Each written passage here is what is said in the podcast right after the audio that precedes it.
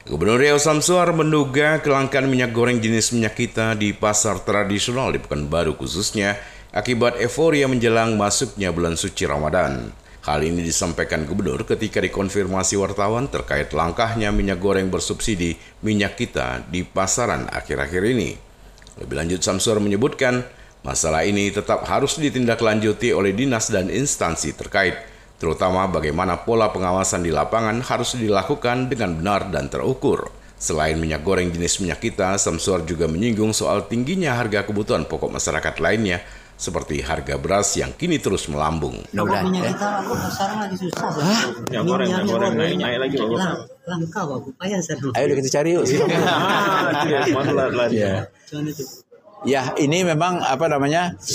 Saya tidak tahu ya, eh, tapi yang jelas kami nanti eh, akan akan apa namanya akan sidak lah supaya nanti tahu kita apa persoalan.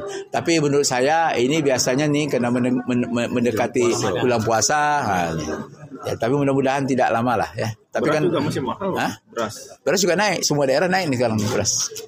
Maka inflasi pasti pengaruh. Dinas Perindustrian dan Perdagangan Provinsi Riau mengakui saat ini memang terjadi kelangkaan minyak goreng merek minyak kita. Kelangkaan terutama terjadi di pasar-pasar tradisional, khususnya di Kota Pekanbaru.